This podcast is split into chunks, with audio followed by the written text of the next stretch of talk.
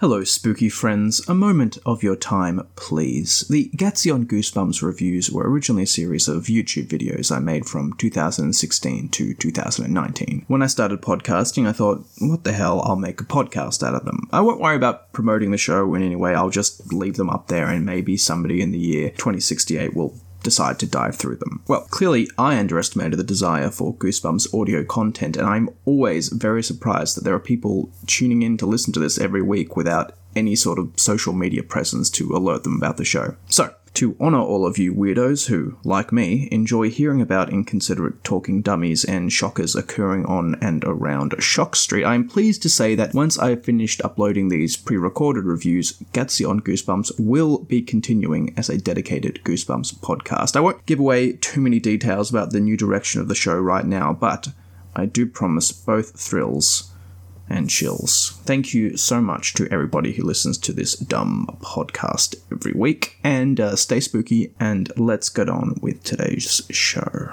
Beware the ghost who barks in the dark, and beware the pervert who lurks in a park. If you wish to wet your pants with fright, listen to Gatsby on Goosebumps tonight! Mm-hmm. You fool! Accelerate! The light is green! Oh, hi. Welcome to Gatsby on Goosebumps, where I, your master of scaremonies, read and review every single one of R L. Stine's Goosebumps books for your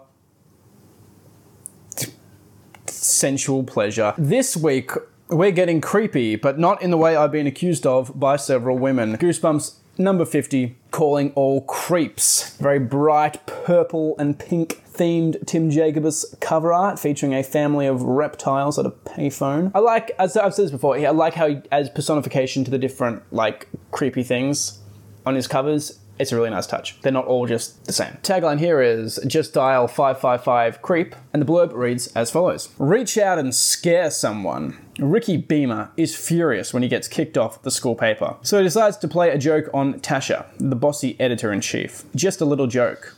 Harmless, really. After school one day, he sticks a message in the paper. If you're a creep, call Tasha after midnight, it reads. But somehow Ricky's message gets messed up, and now he's getting calls. Strange calls from kids who say they're creeps. Creeps with scaly purple skin and long, sharp fangs.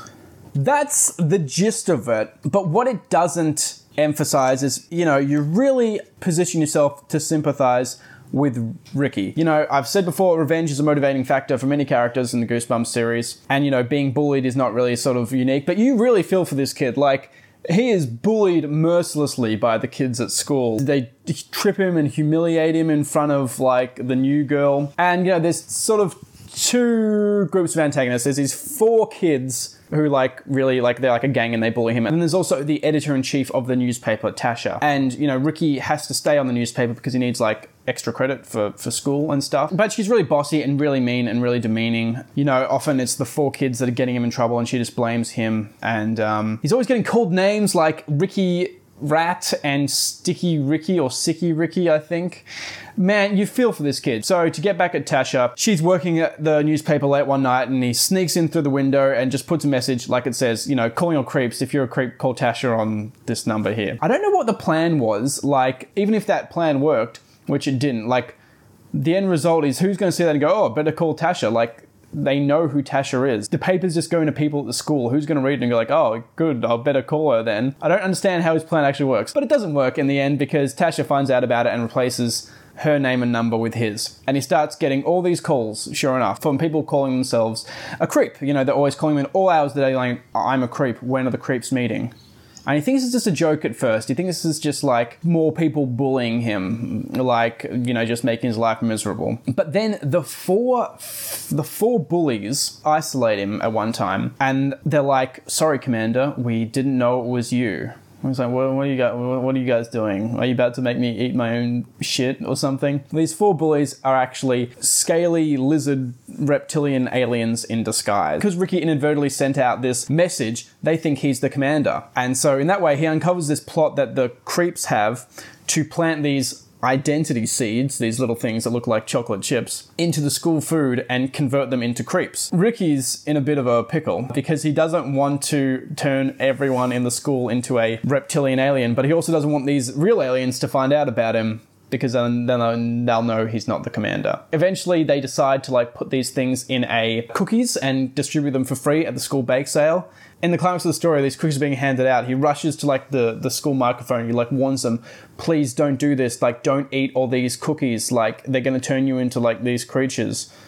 Don't do it. And then everyone just like immediately starts taunting him and calling him like Ricky the Rat and Sticky Ricky, like making fun of him. Tash is there making fun of him as well. The whole school's just laughing at him. And then one of the bullies that's also the alien says, what are you doing? Like, as soon as they eat these cookies, they're going to be creeps and you're going to be the commander. And he realizes this is actually his chance to finally get revenge on everybody. So not only does he stop and like let everyone eat a cookie, he eats one too, turning himself and the whole school into creeps, and he will be their commander. That's the end of the story. And I think that is so good. It's such a darkly triumphant ending.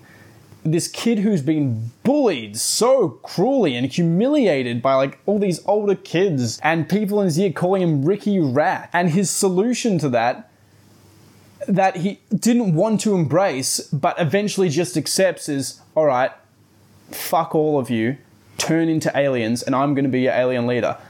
It's got to be one of the best Goosebumps ending there is. It's not just like a lame twist on the end. It's like this dark redemption story of him overcoming the odds and being forced to accept this, this, you know, terrible but awesome power. And I really, really like it. So Calling on Creeps is better than I remember, and I definitely recommend reading it. Well, that's all for this week. Please join me next time, in which I discuss Goosebumps number fifty-one, Beware the Snowman. But in the meantime, though, thank you for watching, and please stay creepy.